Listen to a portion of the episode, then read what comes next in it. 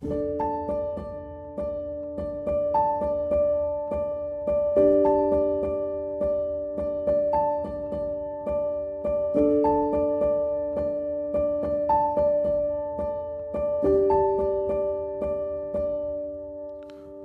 位听众，大家好，欢迎来到慢读漫谈。我是慈济大学的彭荣邦。那慢读漫谈今天要开始一个新的单元，叫做现行记。啊，那之所以会做现行记这个单元，跟我个人长期以来的一个可惜的感觉是有关的。那我是大学的老师，那我平常的活动除了自己的研究教书之外，其实还有一个很大的部分是在指导研究生做论文。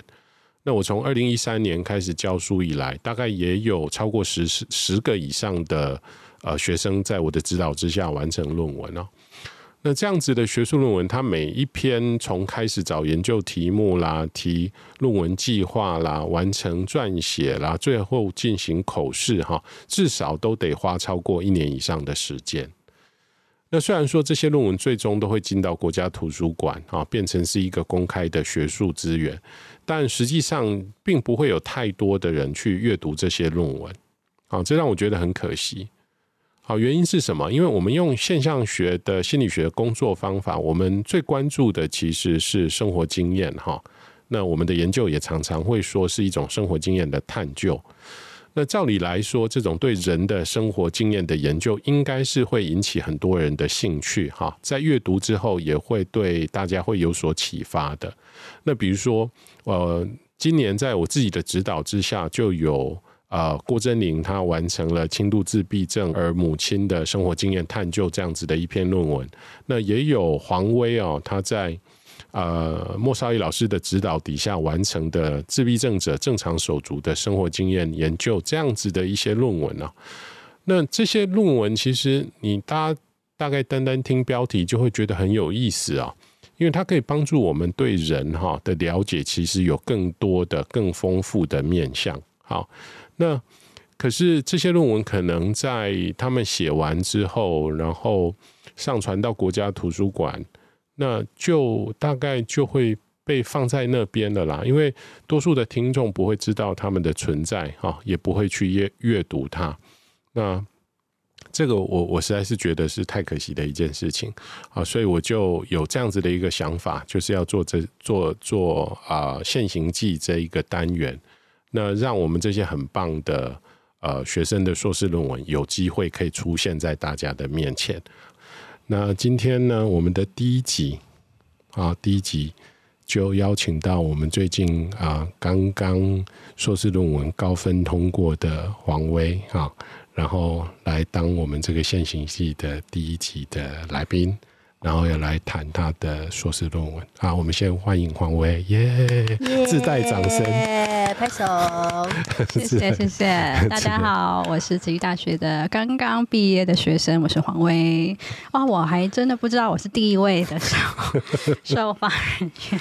非常荣幸，感谢老师的邀请。那这个论文的完成，当然少不到我的指导老师，他今天有在现场哦。自己介绍。啊，黄威俨然是个主持人了。大家好，我是黄威的老师，那同时也是慈济大学人类发展心理学系的莫少义。啊哈，自带掌声。对，我们自带掌声啊，这样会比较嗨一点。好，那。重点当然就是你的硕士论文嘛，你要不要先先从呃简单的自我介绍，然后跟你的论文的简单的介绍开始？好，嗯，那在开始前面，就是我先跟大家讲一下我的论文，主要是在做自闭症正常手足的生活经验的。那呃，通常。就是我们在跟别人在讲我在做什么的时候，我就会呃，其实蛮困难的一个点是说，为什么会想要做这个题目？那其实会提到我以前的一个两段工作的经验吧。一个大概就是我以前在服务自闭症者的家庭的时候呢，有遇过一个妈妈，妈妈非常的漂亮，然后也非常的得体。哦，那个是在澳门吗？对对对对，嗯，就是。呃，在澳门，在学校服务的时候，OK，嗯，然后需要就是可能定期的跟这些妈妈关心他们最近的状况，这样。然后我当时可能要多说一点，就是我当时是在相当于是幼稚园服务的，这样。那所以就是妈妈在照顾这个呃自闭症的小孩的时候。呃，我们可能会定期的跟他会谈，确定他早疗的进程啊，有没有需要我们协助的地方这样子。那跟这个妈妈就是谈话的时候，其实蛮有趣，就是他有两个孩子，一个是哥哥，一个是妹妹。那哥哥就是确诊自闭症者，然后呃，妹妹是呃正常发展的小孩这样。然后妈妈其实谈话里面就谈到很多，就是呃。一些他觉得自己做的不够好的地方，嗯、那一开始我会觉得说啊，那做的不够好，是不是觉得自己没有好好照顾好哥哥这样子？但听他仔细的说，好像不是的，他是觉得说他没有把时间分给妹妹，然后觉得对妹妹不好这样。嗯、然后我就说哦，那妹妹是发展的不好吗？其实也不是，妹妹是我们那边考幼稚园是要考入学考试的。妹妹是第一名通过那个入学考试，这是非常好的幼稚园，非常优秀的妹妹。对对对，嗯、但是她对这样的妹妹，就是觉得自己做的不够好。嗯嗯，但是我是没有办法理解的，因为就觉得说啊，妹妹就发展的很好啊，为什么会反而觉得对妹妹对不起她呢？这样。其实从你的问题里头，其实好像也有一个。我们很自然都会做出来的反应嘛，就是说，因为你刚刚举的例子是家里面有一个自闭症的孩子，然后有一个正常甚至优秀的手足，对对对。但是你很直接，比如说妈妈她在谈说她有一些愧疚的时候，你其实很自然的会想到说是对这个自闭症的孩子，对对对，嗯哼，嗯，因为妈妈就就是在跟他们工作的时候，妈妈在就是去想说，为什么这个孩子会有自闭症。其实他们的心路历程，很多时候都都会说，是不是我的问题，嗯、我照顾的不够好，所以他才会这样。所以好像我也很自然的就觉得他可能那个罪恶感，或者是觉得自己不够好，是在那个有自闭症的孩子身上。所以也就是不管是妈妈还是其他一般人啦，哦，好像我们注意力都会放在那个呃被认为是有病的小孩子身上。嗯。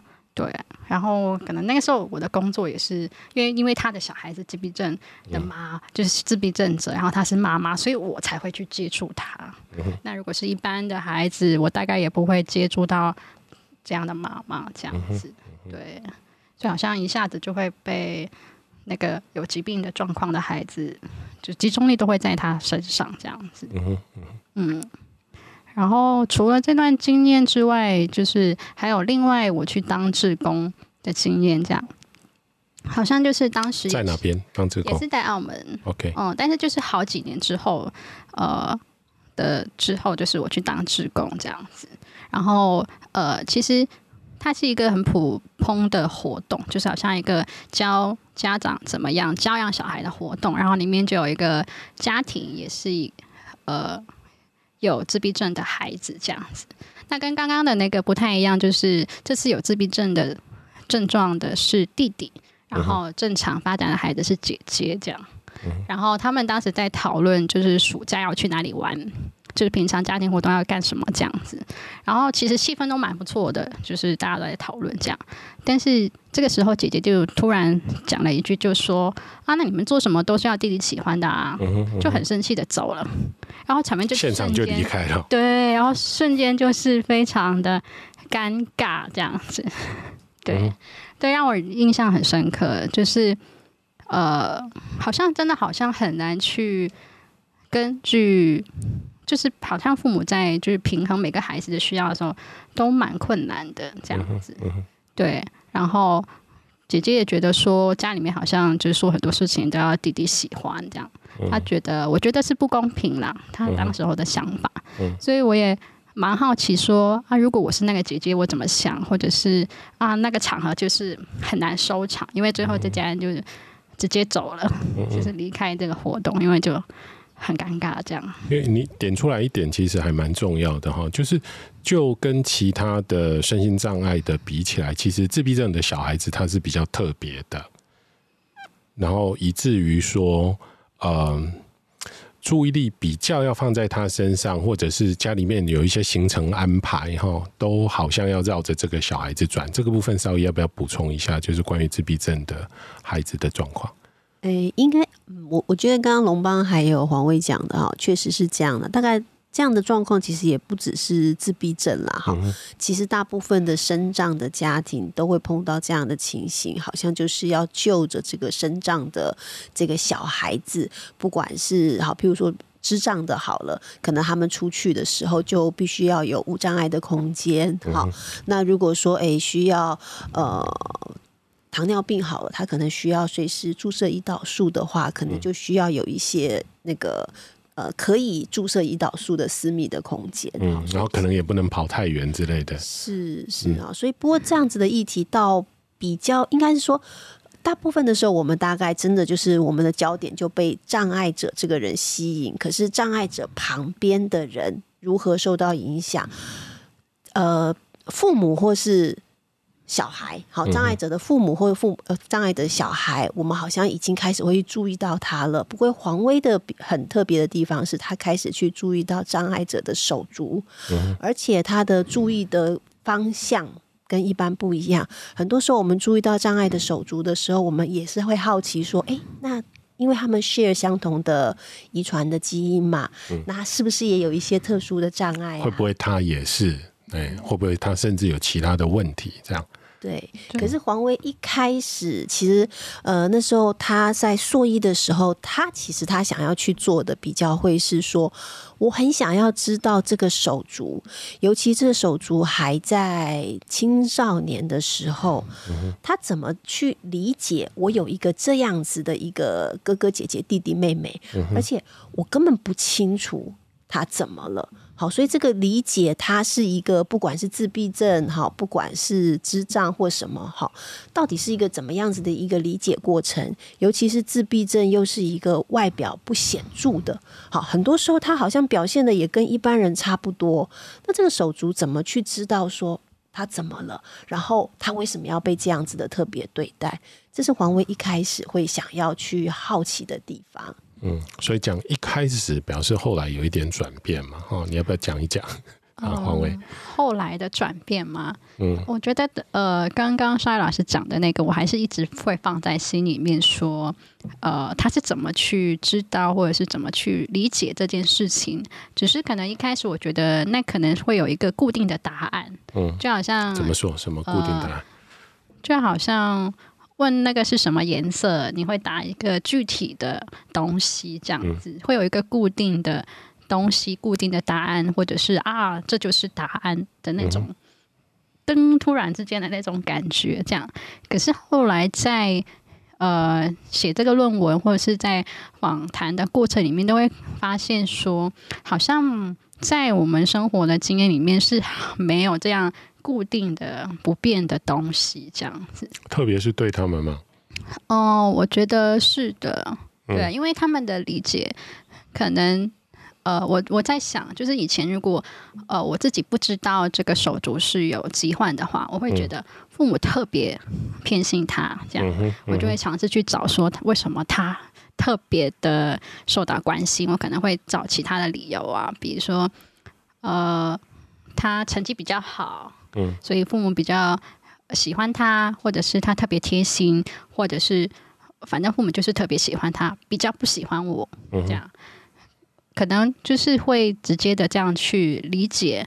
那其实这个理解有时候不一定就是我刚刚讲的那个呃固定的，一一定就是那样的答案这样子。嗯，对，所以后来就好像我慢慢转变，说想要更加去。了解说他怎么去理解的这个过程，这样子。那个他指的是手足，嗯、就是自闭症者的正常手足。嗯，怎么去理解家里面有自闭症者的这一整个过程？对。对然后就比较不会特别去局限在。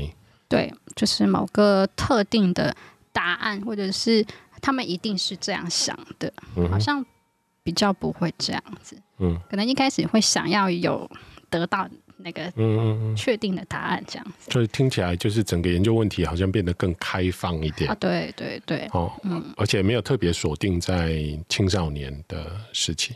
呃，还是有，就是会想要特别在这个时期。可是，呃，我们我在跟老师讨论的时候，或者是我在 proposal 的时候，老师也给了很多很好的建议。嗯、就比如说，他们那个时候想的东西，我们我我觉得还牵扯到一个问题，就是什么才是真正的答案，或者是真正的东西？嗯、那呃，青少年时期，青少年回答的东西本身就是真的吗？嗯、那长大之后，如果回顾这段时期的经验，讲的东西就是。不真实嘛？这样，以前好像可能会特别的去想要区分，肯定好像是有一个比较真，有一个比较不那么真。可是后来，其实，在跟老师工作过程里面，觉得这个东西是没有的，就是他们都是真的，只是不同部分的真这样子。嗯，好，我们大概谈到这边，我在想说，是不是需要给听众一些。呃，比较基本的对自闭症的患者的了解，少宇，你这边要不要补充一下？对，好啊，自闭症患者的了解啊，对，因为我们一直在讲自闭症，自闭症嘛，然后可是，嗯、可是好像我在猜啦，有一些听众不见得会清楚说自闭症患者是怎么，他们可能看过一些电影，比如说他们看到雨人。啊，不过那是我们的年代啊，泄露了自己的年纪哈，对不对？雨人，但还是很经典。就是你会着重在他的一些特殊的能力，比如说那个像雨人，他那个是有那种瞬间的记忆的能能力嘛，对不对？计算还有计算的能力，对。所以这样子，我觉得感觉上还是一个比较偏颇一点的对自闭症患者的了解。那少一这边要不要补充一下？就是想办法把那个图像稍微拉回来一点点。好哦，那自闭症的话，其实用它的名字，你就可以想象，好的一。一开始为什么要叫自闭症？应该就是看到他这个看起来自我封闭、不跟人家互动的这一个特质哈。嗯、那自闭症其实我们说，从一九四三年第一篇自闭症的正式的论文到现在，其实不到一百年的时间，我们对自闭症的认识已经翻了好几转哈。什么意思？翻了好几转？从一开始大概就是不跟人互动，好，口语表达是显著的困难，好。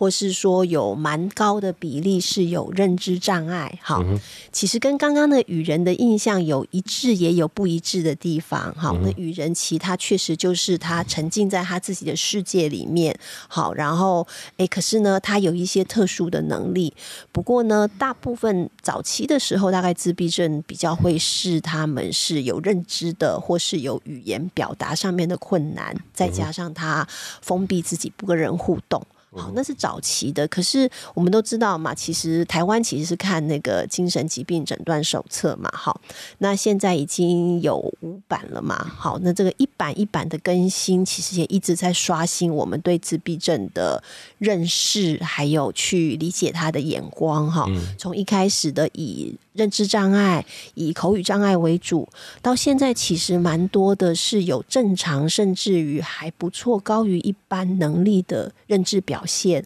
或是口语表达。好，那可是他们还是有一些在人际互动或是沟通上面的一个特殊的表现啊。嗯、好，那呃，我让那个认识翻了很多转，是以前比较会认为说他就是。就是这样子，对人没有兴趣，以前就是这样子。嗯、那现在比较会是说，哎、欸，他会用他的方式来表达兴趣，嗯、然后他会用呃他的方式去跟你建立关系。不过他的方式其实对我们一般的建立建立关系或是一般的表达是还蛮不一样的。可是他其实是有兴趣的。嗯、好，所以我说的翻了很多转会是这样，甚至现在。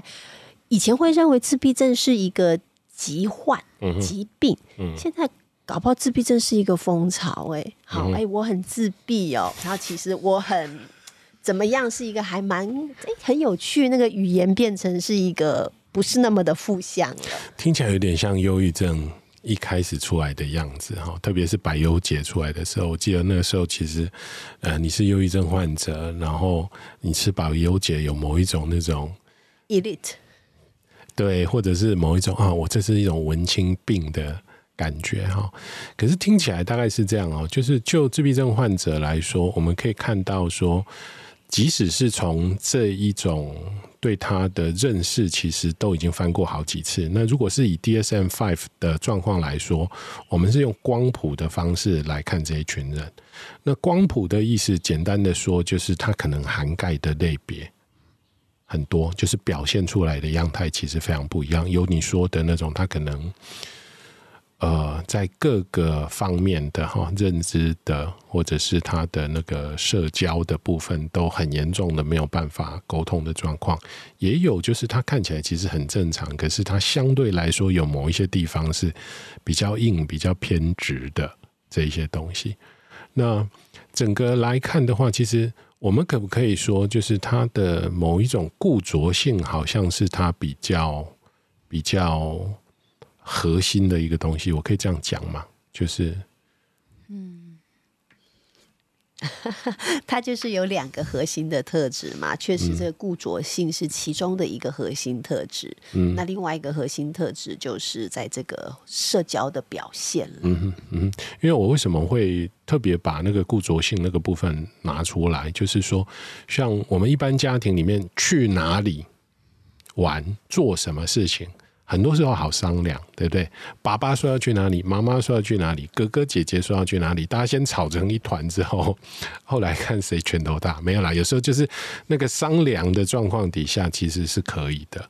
可是如果说我家里面有一个小孩，他是相对来说不太容易变的，那我其他的人相对程度就要熬着这个人的性子来转嘛，哦，嗯。对对嘛哈，所以所以这个这个其实其实就是因为你前面讲的现象，包括说呃前面的那两个例子里头，其实都跟这个部分有关。嗯，啊，就是因为他不太容易变，因为他比较固着，所以我们都要顺着他，而且他可能还会有其他的问题呀、啊。那所以就是家里面经常出状况的，可能就是这个人。所以父母亲精力有限的情况下，其实都投注在他身上。嗯，就是可能他看上去其实很难去呃，从看就可以知道说他是一个有疾患，我们特别要照顾。因为他没有断手，也没有断脚，也没有缺眼睛，对不对？看起来就是个人的样子。对，对，嗯，所以很多时候都是要需要沟通的时候才会爆发那个问题，嗯，而且通常爆发都是。呃，蛮激烈的这样子，嗯哼，嗯哼，就是会呃，让人不知道怎么去应对。就是一般我们人际相处常常用的方法，好像对他来讲是没有用的这样。嗯哼，嗯，所以在家里面的确会因为这样，好像大家要顺着他吗？这样，嗯嗯。好，所以你的研究论文的题目是？呃，自闭症者的正常手足生活经验。嗯哼，所以我们关注的其实是生活经验的部分。对，嗯，这部分你有没有什么东西要特别谈一下？就是为什么我们关注生活经验？因为这个好像是我们我们的我的学生或者是那个少一的学生的特色哈。其实我们都会关注生活经验。嘿，会不会很难回答？嗯，我尝试一下。我觉得跟我刚刚讲的那个有一点像，就是可能我以前的受训背景可能都是做量化的，我们其实很习惯的去。呃，寻找一个特定的答案，这样子，嗯，就是比如说，如果我们呃生病，我们就知道吃药，这样就好像有一个固定的东西，然后因为这个固定东西，我们就会有之后应该怎么做。嗯，可是生活经验好像它不是一个那么固定的东西，这样，嗯，所以呃，我觉得跟我刚刚讲的那个有一点点关系，就是什么才是真，什么才是假的那个，嗯，对，然后再来生活经验。呃，我觉得有时候还蛮强调说，我在跟那个受访者在访谈的时候，我跟他的访谈整个构建出来的一个世界吧。嗯嗯，就是他可以在访谈的过程里面重新去整理他以前的经验，然后串成一个故事，或者是他对这件事情的理解，然后我可以在里面可以看到他怎么惊艳到他的这个世界，嗯、就是从时间上来看，他以前怎么样，现在怎么样，然后这一刻他怎么去想，这样子。嗯，嗯，我的理解会大概是这样。嗯，就是就是，嗯、呃。跟我们这一个现象学心理学在做学问的方式其实非常有关，然后就是呃，我们一般在做研究，特别是量化研究的时候，比如说我们在做文献回顾，其实我们会啊、呃、不断的去找说，哎，关于这个现象，我们已经有哪一些理论，大概怎么谈？好，然后再从里面找到说，呃，我可以。在研究操作上面的使用的假设，嗯，然后想办法去处理这个假设的问题，然后再去回答这个问题。对对。那听起来，我们的生活研究的，或者说生活经验的研究这样子的一个取向，其实它在它在进入现场之前，它其实是持一个比较开放一点的态度。也就是说，对啦，我们可以就是多少知道。一些关于这个现象，啊，可能有的我旁敲侧击，哈，或是从从其他人多少都会听说一些。可是我们实际上是从呃，比如说我们要受访的这些正常手足，啊，自闭症的正常手足的，他跟我们讲的故事，啊，就是他的整个成长的过程啦。他跟他的手足中间的一些可能是冲突啦，或者是一些什么，从这一些地方重新去看，就是就是他到底作为一个自闭症者的正常手足，嗯，哦，他在我没有这些预想之前，他到底是什么样子？这个对我们来说是重要的。对对对，比如说我们想找到的答案，其实我们可能有一个方向。啊，因为我们 proposal 其实都需要这个东西，嗯、对，对，对，对不对？这个很大概的方向。对，可是我们没有预想到我们要去发，就是发现的内容大概会是什么？嗯嗯，对。邵逸有没有补充？没有，你讲的很好。好哦，指数应该有掌声。是啊，那个龙邦老师讲的真好。好，谢谢谢谢。然后那个。我在想哦，就是你在这一个过程当中，其实你应该，因为我们做研究论文，其实都要看别人在这个领域里面做过什么样子的研究嘛。对对，对。你要不要简单的谈一下，就是就你的研究的过程里头？嗯，我也有看过很多相关的论文，这样子。嗯，那其实蛮有趣的，就是好像每个人做的结果都长得不太一样，嗯、就是。呃，虽然都是做量的这样，可是量的结果可能就是结论上都不一样。对对对，结论上都长得不一样。明明可能做的都是手足这样。对，比如说举个简单例子。呃，有的研究就会说啊，就是自闭症者的正常手足呢，他们比较高的风险会有情绪疾患，嗯哼，或者是比较容易焦虑。然后比较容易就是忧郁这样子，嗯，但有的研究就说，其实没有这样种差别，并不会比一般的就是正常发展的小孩有特别的差异这样子。碰到这种研究很烦，对不对？就很像我们经常在看报纸的时候，就会就是跟你讲说，嗯、哦，喝喝咖啡 对身体很好，对不对？哦，我们就很高兴，拼命喝咖啡。然后过一阵子又跟你讲说，喝喝咖啡会怎样？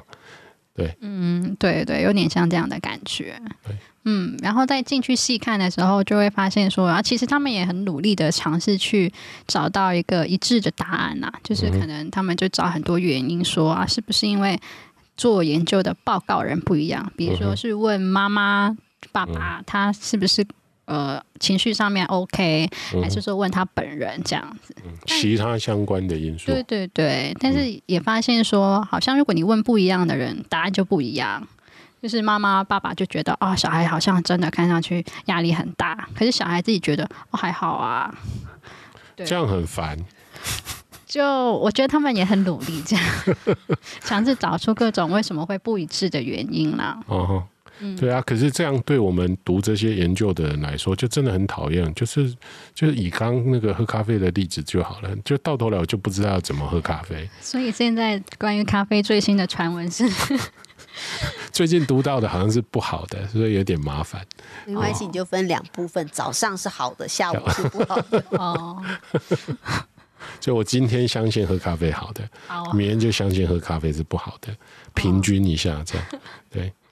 然后这个其实是我们在做研究常常会碰到的一个问题啦，就是量化研究上，就是他明明问的是一样的问题，可是他好像给出不一样的答案。对，真的蛮，我觉得在这个。呃，领域好像会特别是这样子，嗯，起码我自己在看的时候，就会很多这样方面的不一致，这样。嗯嗯嗯嗯，那除了这个部分呢，还有其他的东西吗？哦，你是说不一致的部分吗？没有，就是你 review 的研究。嗯。那也当然也有做其他障碍手，就是障碍别的正常手足。嗯，那哦，这个就是我们在研究上蛮常做的，了哈、嗯、就是说我如果是今天做的假设是像你的状况是我要认识自闭症的正常手足的状况，我同时也会去找其他的研究。对对，对，就他是有其他障碍的，他手足的状况会是怎么样？好，你继续。嗯。有一个蛮有趣，就是说，相对于其他障碍别的话，自闭症者的正常手足啊，他们通常就会觉得说，他们的手足关系比较疏离。嗯嗯，那也有好处，就是比较疏离，就好像比较少那个矛盾。嗯嗯，那其他障碍别的手足是，比如说像唐氏症的障碍别，或者是呃智障障碍别的，他们的手足关系是。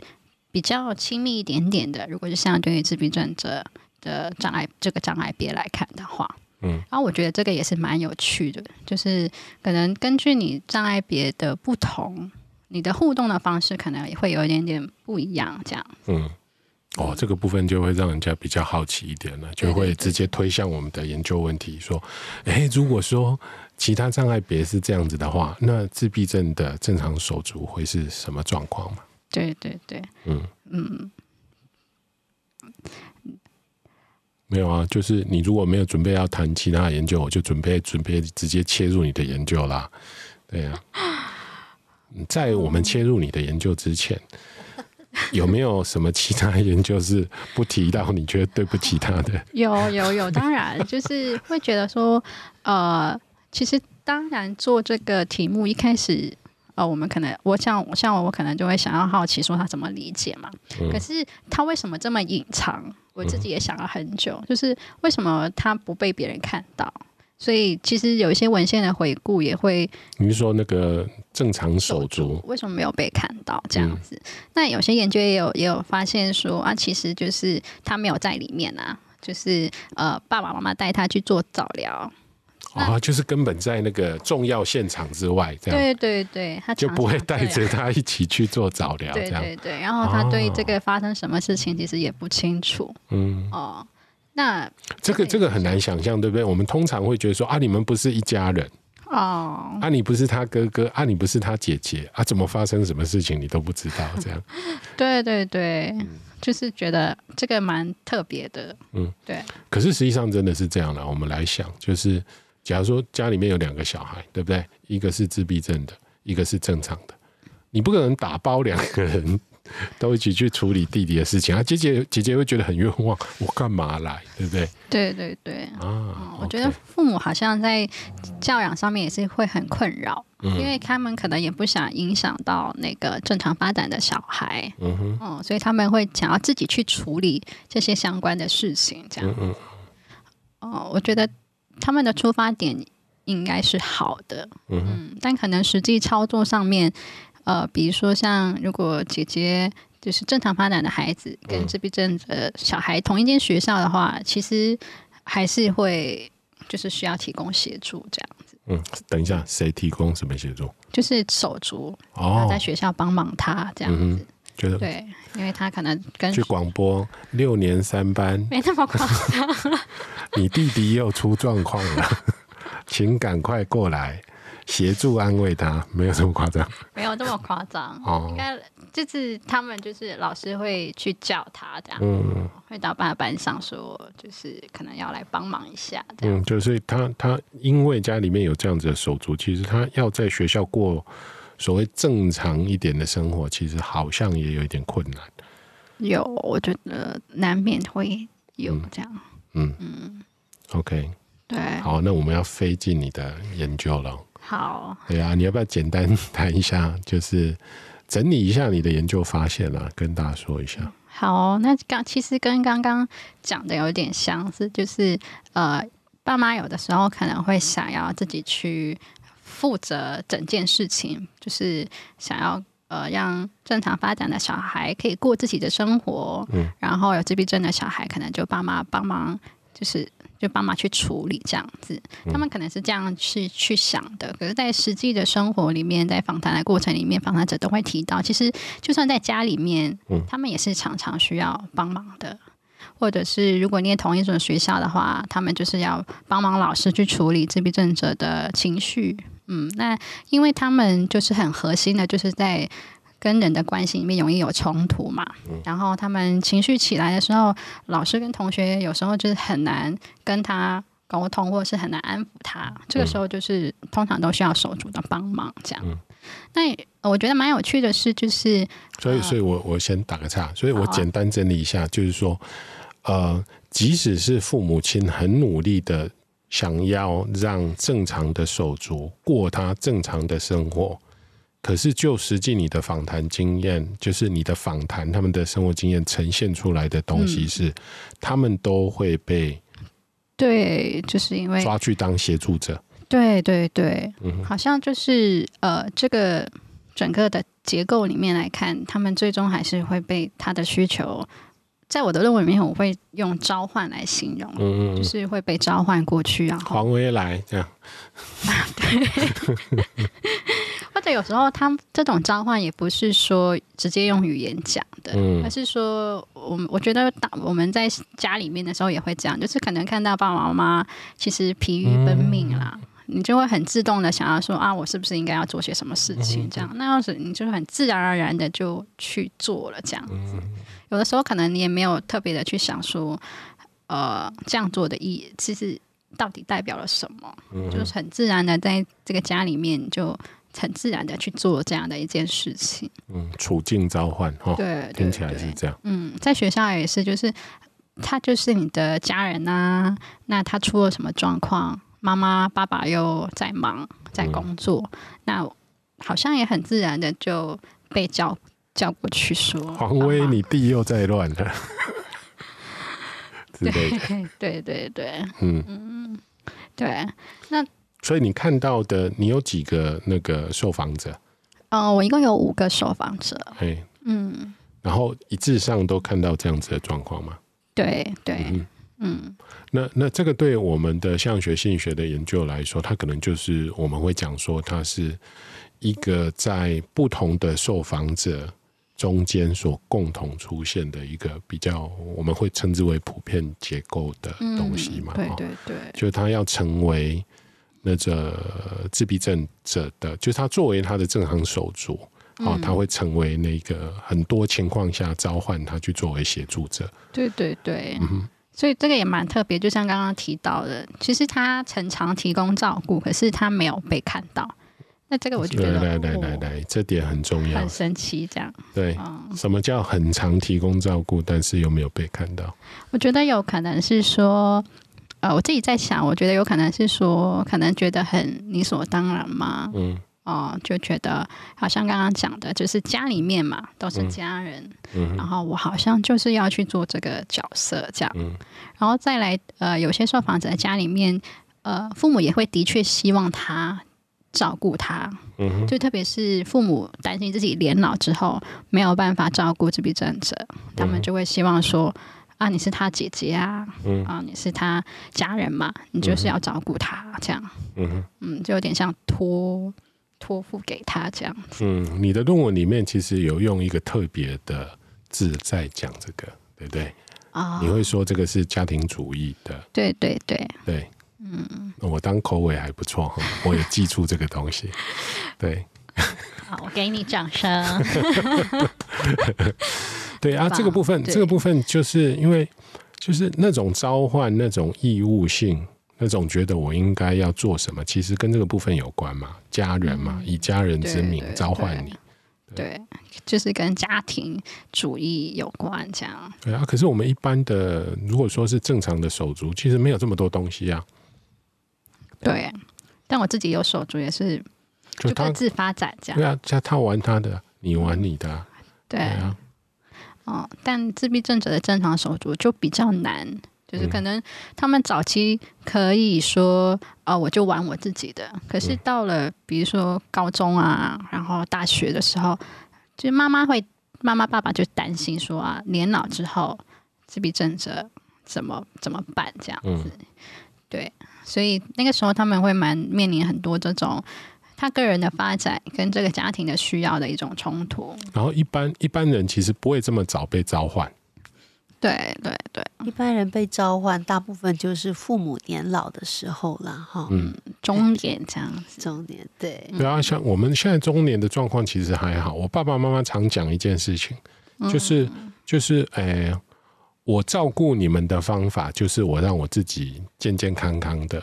不需要你们来帮忙，嗯嗯嗯，对不对？对对对对，我家也是这样，对不对？然后然后像我的年纪，就是我们会说是那种三明治。你要公布你的年纪吗？我我还也还好啦，才刚过五十哈，就是 就是我们常会说，我们这种这种那种所谓的社会中间，其实是三明治的。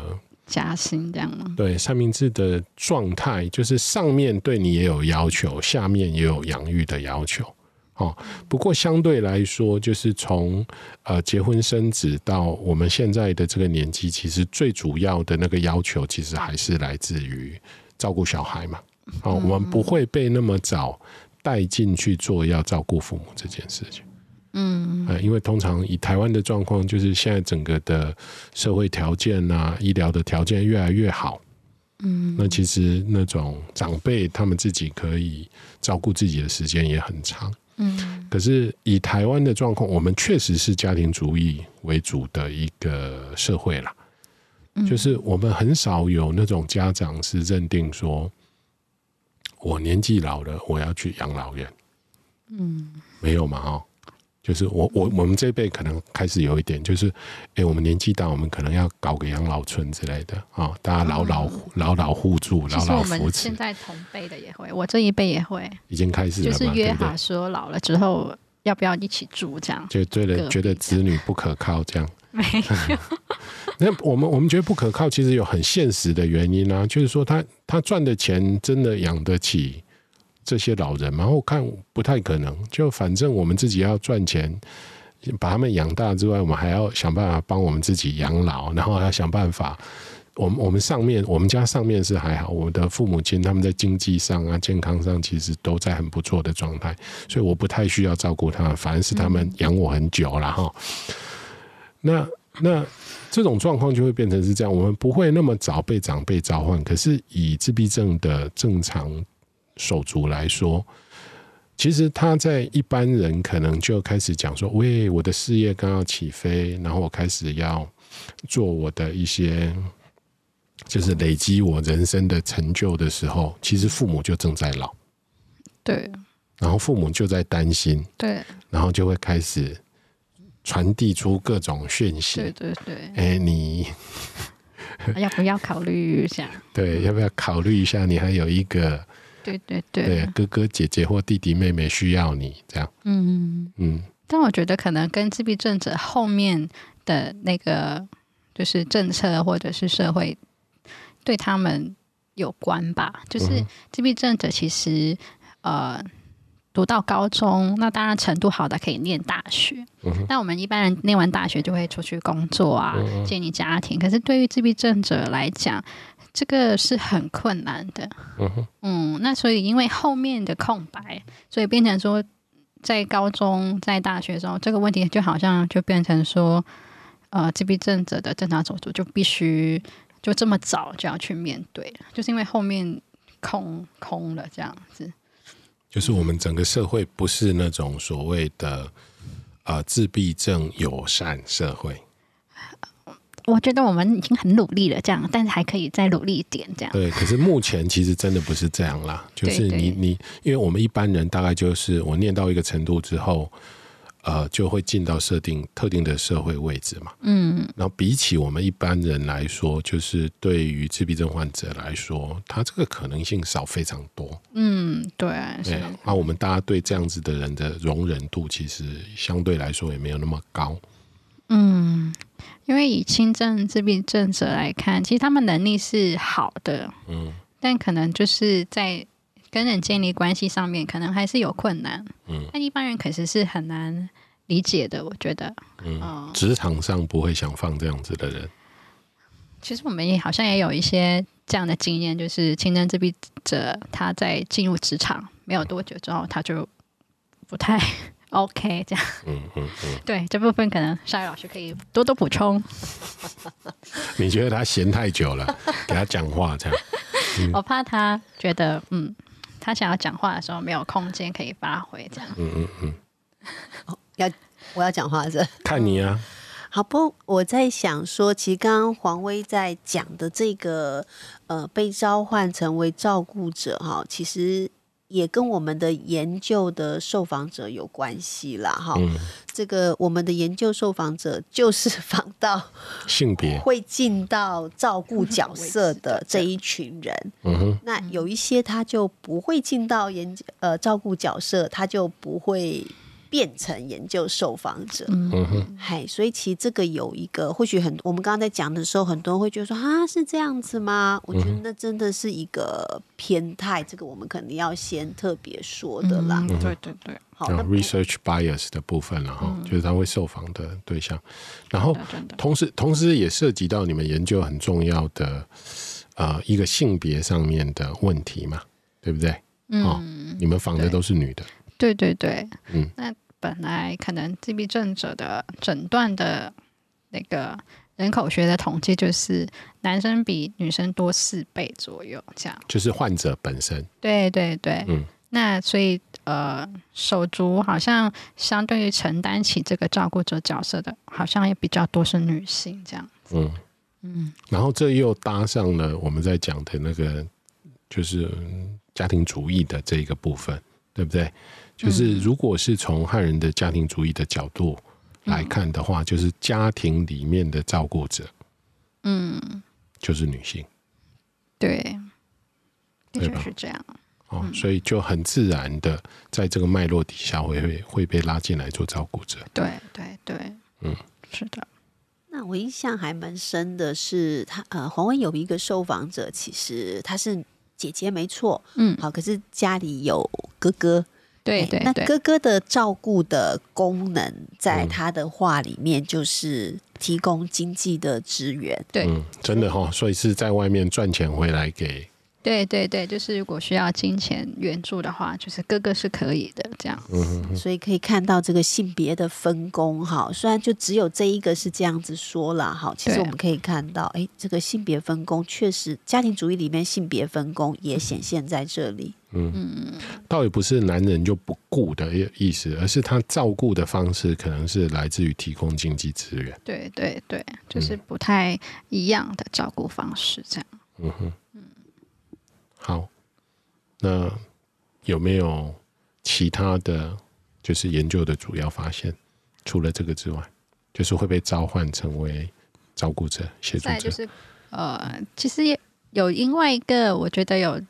超出我自己的想象是说，因为之前的研究是说，他对这个照就是手足对于这个照顾者的角色会有一些不满，就是觉得说我怎么经常要照顾这个手足这样。那一开始我的想象会觉得说啊，那就是因为我一直要照顾他，我觉得很不满嘛。可是后来在这个研究里面，有趣的一点，其实他对这个照照顾者的角色的看法，其实是他跟自己他自己跟父母关系的看法有关，而且是。比较大的关系，而不是他跟这个手足之间的关系，这样。嗯，啊，你说这个部分是你比较原先没有预想到的一个研究发现。啊，通常对象学心理学来说，这个还蛮重要的。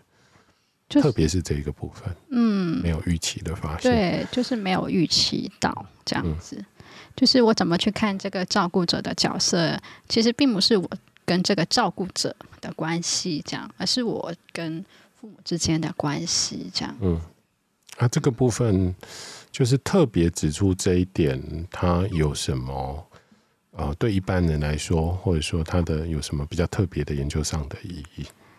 嗯，一般人可能可能觉得呃很理所当然嘛，我不不确定这样讲对不对？就是呃，如果父母觉得呃，你觉得照顾者的这个角色是被父母信任的，嗯，这会对这个照顾者的角色是认同的，嗯，然后也不会觉得照顾是。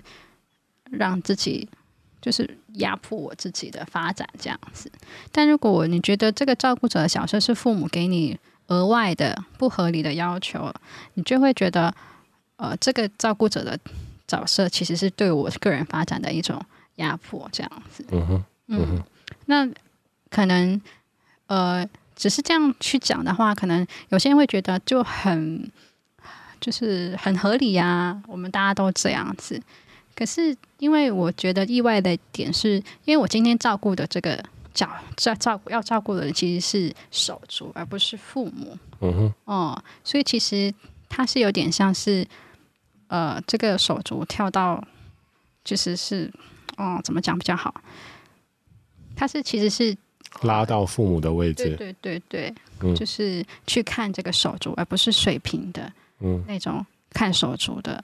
关系这样，嗯哼，嗯，那呃，针对黄威刚刚讲这个呃手足之间的关系，其实受到亲子之间的关系的影响哈，我觉得这应该是黄威的论文里面很重要的一个发现哈。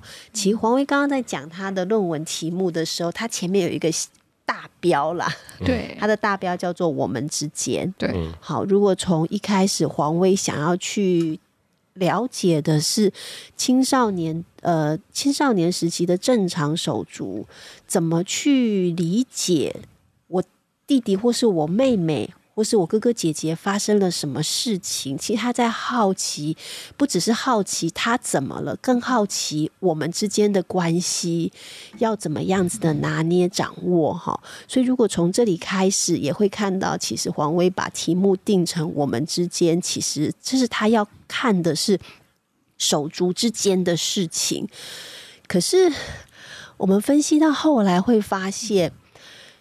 可能是因为这个自闭症的疾病的特质，好特性，或是一些家庭主义的影响，好谁先谁后，我们会发现，其实自闭症在手足眼中，其实很难形成一个整体的一个我们之间的经验。嗯。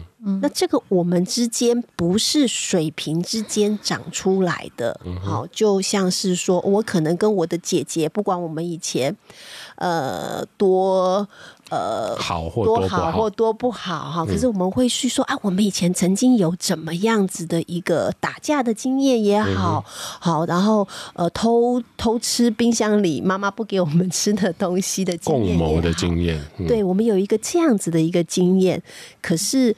呃，黄威的受访者他们在讲的时候，其实比较少我们两个之间水平的经验。我跟他的经验其实是透过上下的关系出来的。嗯，好，这个就手足来说，其实是非常不寻常的一件事情了，对不对？就是我们一般的手足之间，其实总有一些是。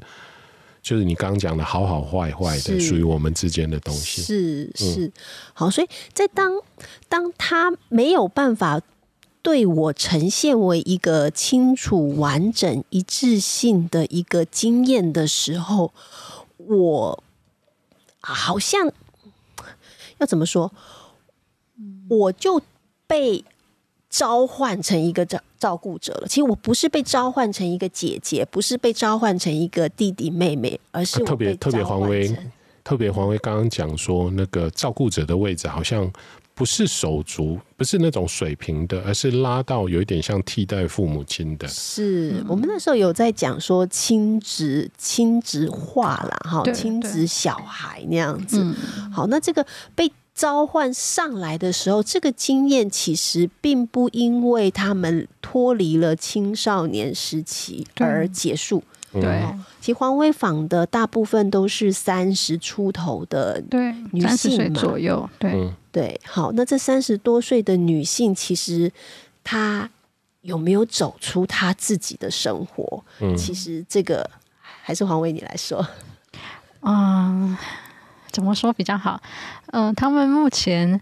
我觉得他们要去面对的这个，就是他们的这个困境，还蛮明显。要怎么去兼顾照顾自闭症者的需求，跟他个人发展的需求，这样都是他们现在在面对的困境。这样子，然后他们也尝试过很多方法，就是比如说，八卦他们自己成为一个专业照顾人员啊，然后尝试有自己的事业的同时，也可以协助照顾自闭症者。嗯，然后或者是全职照顾他，但这个就是可能自己的工作就没了，就没了，可能只能接案子。嗯哼，有一个手足，可能就是这样的。嗯哼，嗯，所以他们也是在就是还是一样在因着这一个人的状况，自己改变自己做调整对。对对对，嗯，就是可能早期就是。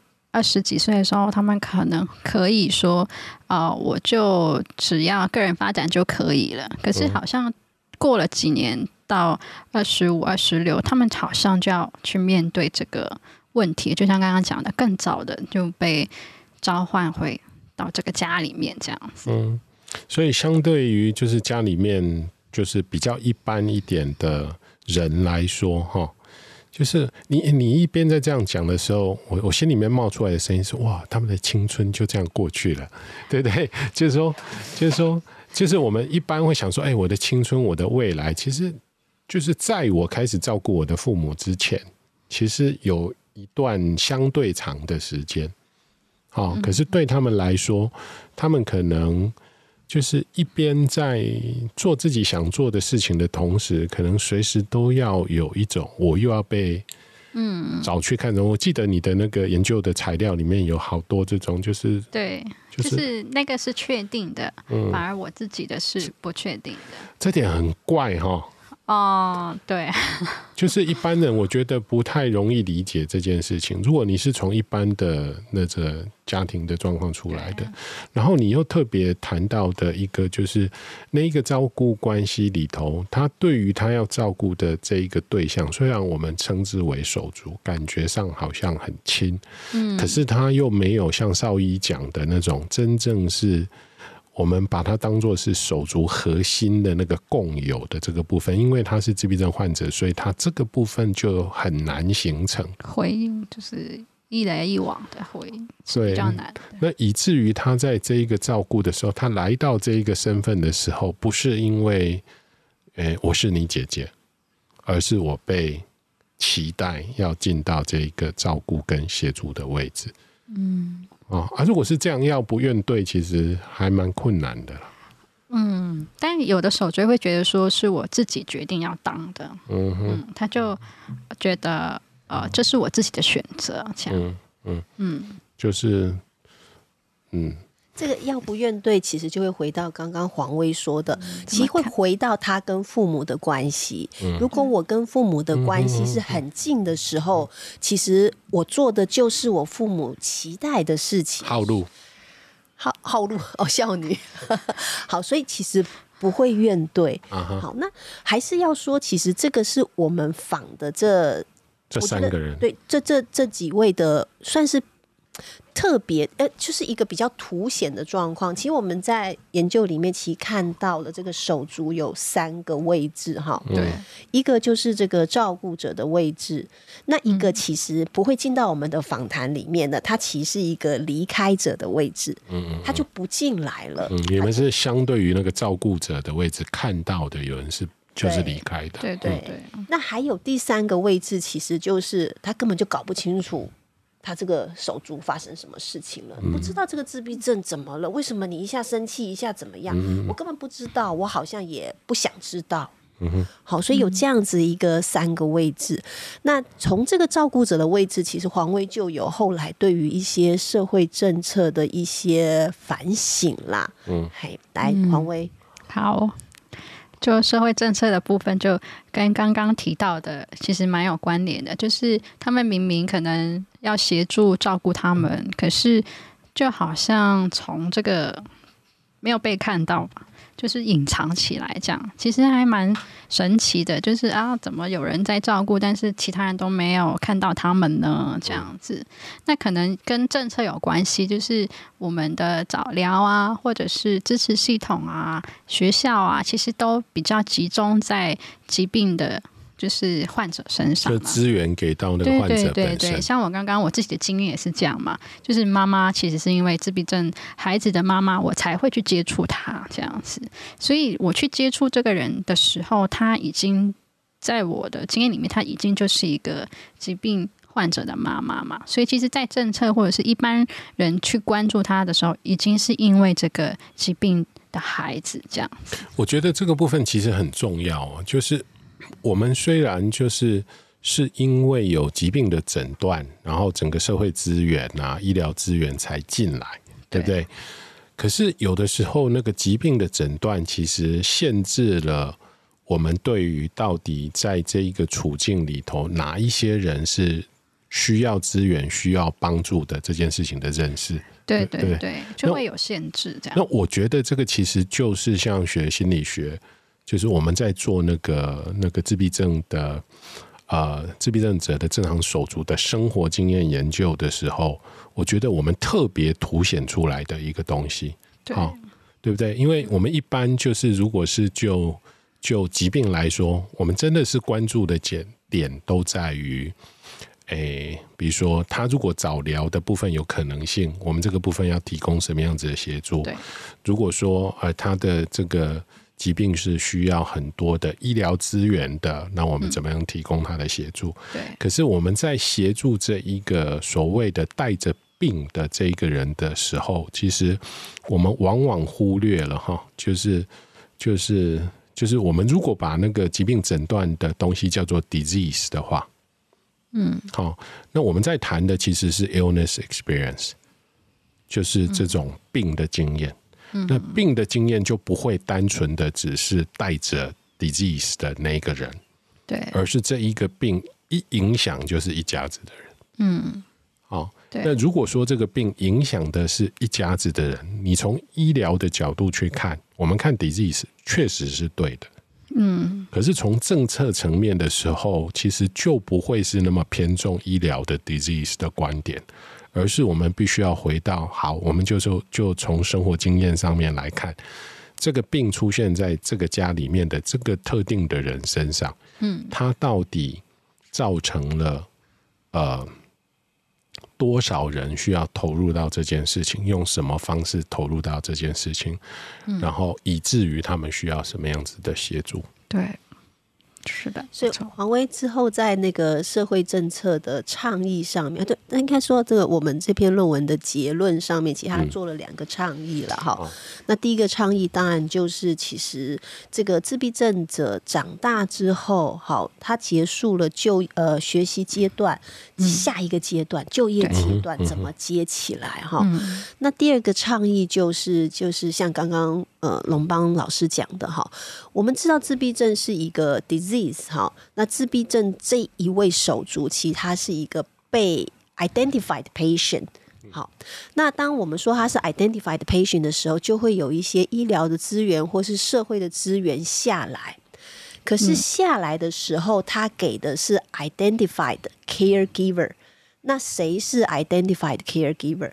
大部分就是父母嘛、母子女嘛，哈，或是配偶嘛。对，我们的手足不是被 identify 的。哇，这个问题大了，就是因为你们的研究其实会发现说他是被期待的，要去做这个事情的人。嗯，是。那当他今天没有被 identify 的时候，他就不会被这个结构所看到。嗯、好，然后他的需求就不会被认可。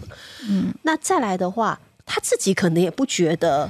他是被要求的，因为他是在一个家庭主义的氛围下面，我是为了家人，那我是为了家人，所以是我个人的问题。我今天有任何的困扰，我今天有任何的挫折，我今天有任何的没有办法同整，是我个人的问题，而不会去看到家庭层面的问题，也不会去看到社会层面的问题。所以这个是在后来我们在倡议的时候，其实会有提到，就是这个隐形的照顾者啦。对。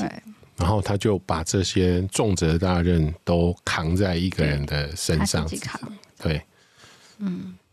嗯，所以他们就会一直卡在那个刚刚提到的困境里面，就是呃，他就是自己得要去面对，说他怎么去平衡他个人发展的需求，跟他照顾这个家的需求，这样，嗯，好，那我们慢慢要来到我们这个访谈的最后了，然后就是。嗯，我会觉得说，嗯，就是对这些听众来说哈，他们听完了这样呃一大段啊，然后你觉得有什么是他们在离开这个 podcast 之前，就是要要带回去的一些 lessons？带回去的，我其实觉得，其实最近的奥运，我觉得也蛮切合这个话题。这跟奥运有什么关系？就是我们其实都很希望自己被看见呐。我觉得他们也很希望被看见，这样。那我觉得奥运，那虽然我不是台湾人，可是我觉得台湾的运动员就是很努力的让台湾被世界看见。嗯，各种方式。对对对，所以我觉得，那我就是想要说，让大家看见有这样一群人这样子。嗯，所以他他们也希望说，他们的努力、他们的困境可以被大家所看见，这样。嗯，那也很欢迎大家说，可以多去。呃，了解这方面的资讯，这样。嗯，其实其实资讯蛮多的哈，就是包括说，呃，到底自闭症是怎么一回事？对对对对。我觉得大家都都在学习，呃，自闭症关于自闭症的了解，我们一直都在呃更新这样子。嗯嗯、对，嗯嗯。好，然后就最后一个问题。好，就是呃。就是我们我们的访谈结束，代表的是 podcast 的结束嘛？可是你基本上完成了一篇论文，对吧？对。有什么理由说服我们的听众去读你的论文？他基本上过一阵子应该就看得到了，对不对？呃，说服他们去看这个论文，啊，就是为什么这个论文非读不可？这么棒啊，成绩这么高，为什么？嗯。哇塞，我好难想哦，嗯、要说服你去看我们的论文，因为基本上我觉得去看论文的人真的很了不起，就是因为那么多页嘛，对不对？特别的，你还比人家多一点。不是，就是就是，我觉得呃，大家去看论文真的很佩服，就是那么多页，然后要从头读起，这样，我觉得他一定会很想要了解这个领域，这样子、嗯、才可以。来读这个论文这样子，嗯，那没有关系，就是你不用读完它这样。我明明给你一个宣传跟广告的机会，你跟他说不用读完它，好，那我帮你做宣传跟广告，就是就是。我我在慈济大学教书到现在其实也很多年了，然后二零一三年到现在，其实我们看过很多学生论文，此处有掌声，感谢老师奉献那个教育事业，而且每个月捐十分之一的薪水，对，有吗？有？然后。然后就是我会发现说，黄威的论文其实是我们我我审过的论文里面是前几名的论文了。谢谢谢谢，来掌声。对，这个地方才需要掌声。谢谢大家。对，因为因为我觉得就是就就文笔的书，就是就文笔来说，就是黄威的论文是一是一份很，就是你读起来会会很有感觉的论文，就是因为它有那种散文的手笔。然后事情又交代的非常清楚，然后我觉得这个是很难得。哦。然后这个部分也是我们在做相学论文的时候对学生的期待嘛，哈，因为我们在做的常常是呃处于边缘处境的人的生活经验研究，那我们总不能把这个东西当图表数字就呈现给别人，我们常常要做的是透过我们很好的书写跟描述，然后。比较清楚的把他的生活经验的结构呈现出来，那我觉得黄威的论文就这一件事情上面其实是做得非常好的。谢谢。对，然后可读性绝对是非常高的。谢谢。那我觉得就 Podcast 来说，就是我们能谈的其实有限了，就是勾引大家阅读这篇论文的兴趣。所以他的论文其实应该我不知道诶、欸，现在上线之后到底什么时候看得到？可以在国图看了，现在已经可以了，已经有了、喔。好，那我们要来增加你的点阅率。好哦，对，哦、好，感谢。所以就是现在国图全文下载都看得到了吗？对，对可以，可以。有没有一百一百份点阅率？有。来，啊，那个上网要怎么搜索？就是，嗯，什么黄威？那个资料库叫什么？全国硕博士论文网的样子嘛？我记得好像是这样。进到全国硕博士论文网，然后就打黄威哦。黄色的黄，慈济大学人类发展与心理学系哦，那就出来很多，就是我们的论文都可以看，这样也非常好。然后你就勾选研究生是黄威嘛，哈，黄是黄色的黄，威是紫薇的威，好，对不对？然后就会出现他的硕士研究论文，那个紫薇的薇，对，然后然后下载另外一个那个，然后下载就可以好好的阅读啊。我我想不会花很长的时间了。嗯，可读性非常的高，嗯、对我们两位老师都这样认可。哦，感谢、啊。好，那今天的 podcast 就到这边哈，非常感谢黄威来当我们的现行记的，我很荣幸，感谢邀请来宾。好啊，以后我们的学生就比照办理，凡是毕业的学生，除了交出一篇硕士论文之外，还要贡献一个 podcast，就这样了。嗯好好，谢谢大家。那希望我们很快第二集就可以跟大家见面。好了，那今天就到这边喽。好，拜拜。拜拜。